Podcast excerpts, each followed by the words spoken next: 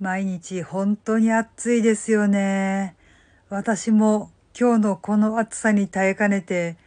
夕方日が落ちてから買い物に出かけたんですけど、もうほとんど日が落ちて薄暗くなっているにもかかわらず、セミが大合唱してるんですよね。ああ、この時間になっても全然気温が下がらないのかと思いながら歩いていたら、ちょっと違う声も聞こえてきました。どうも、あじたまです。そう、セミの大合唱に混じって、なんとなく控えめに遠慮がちに秋の虫の鳴き声がちらほら聞こえてきたんですよね。ああ、暑い暑いと思ってても、やっぱり季節って移っていくのかなそうか、確実に秋って近づいてきてるんだなーって、ちょっとしんみりしてしまいました。まあ、実際のところはまだセミがガンガンに鳴いてて、とてもじゃないけど秋なんて感じられないんですけどね。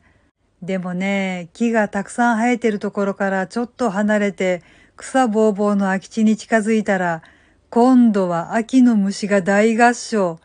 え今の時期からこんなに鳴くの？っていうぐらいね、それはそれはもう秋の虫が大合唱してるんですよ。多分主にコオロギだと思うんですけどね。大丈夫なの？こんな暑い時期からそんなに泣いてて平気なの？とかってね。相手が虫でもやっぱりちょっと心配になるぐらいめちゃめちゃいたんですよね。もちろん私の目には姿は見えないんですけど、それでも今向こうの方で鳴いてるセミに全く負けていません。右から聞こえるセミの合唱、左から聞こえるコオロギの合唱。うーん、なんかちょっとシュール。確かに立秋は過ぎたけど、いやーでもまだまだ暑いし夏真っ盛りって感じなのに、意外と油断できないなーって思いました。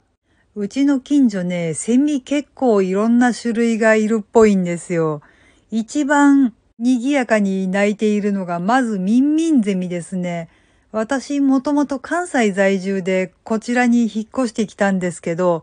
関西ではね、あんまりミンミンゼミ鳴いてるの聞いたことがなかったっていうか、少なくても我が家の実家の近所ではミンミンゼミ鳴いてませんでした。いなかったんですよね。だからスーパーとかの店内放送、まあ夏になるといろんな音が流れるわけなんですけど、ひたすらなんかミーンミーンミーンとかって言ってるのを聞いて、いやー、そのセミ鳴いてないよとかって思ったのがいい思い出なんですけどね。でも関東に引っ越してきてからは、もうひたすらミンミンゼミが鳴いているのを聞いて、そっか、ミンミンゼミって東の方にたくさんいるんだなってちょっと勉強になったんですよね。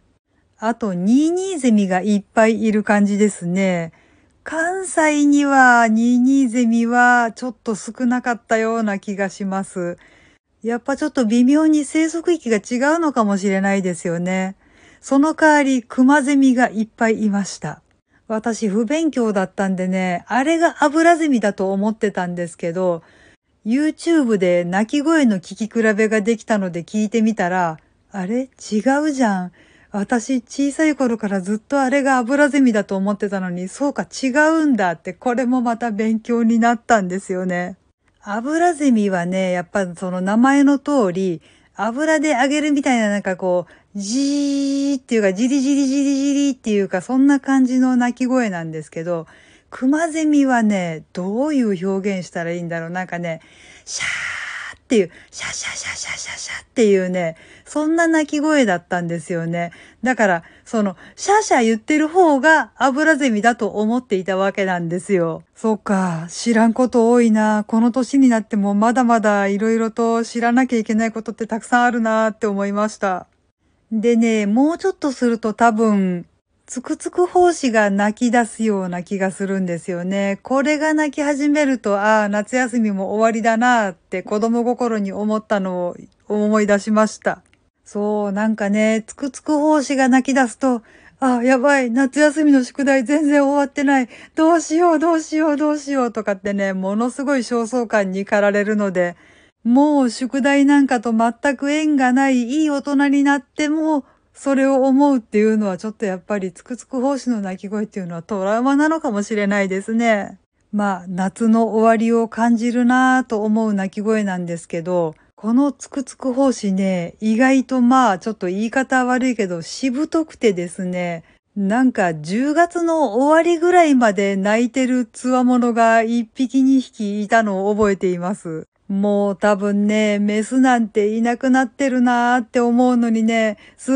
ごい一生懸命泣いてるんですよ。すごいなんかもう10月の半ばか終わりぐらいでも泣いてたんで、物悲しいなーと思って聞いてたんですけどね。あのセミは無事に彼女と巡り会えたんだろうか。ちゃんと次に命をつないでるといいなーって、おせっかいなことを考えていた夏の終わりというかまあ冬の初めですね、もうそうなると。うん、きっと大丈夫だったと思いたい。あとはね、10年ぐらい前までは日暮らしもたくさん泣いてた気がするのに、ここ数年全く聞かなくなってしまいました。環境の変化のせいなのか、それとも水害で死んでしまったのか。まあ、日暮らしの泣き声も物悲しいなぁとは思うんですけど、あれを聞くと、ああ、夏も本当に終わりなんだなーって、なんて言うんだろうな。ちょっとまあ、微妙な覚悟みたいなものができる気がして、あれはあれでちょっと聞きたい音まあ、鳴き声ではありますね。はい。というわけで、今回はいろんな虫の鳴き声についてちょっとお話ししてみました。この番組は、卵と人生の味付けに日々奮闘中の味玉のひねも姿りでお送りいたしました。それではまた次回お会いいたしましょう。バイバーイ。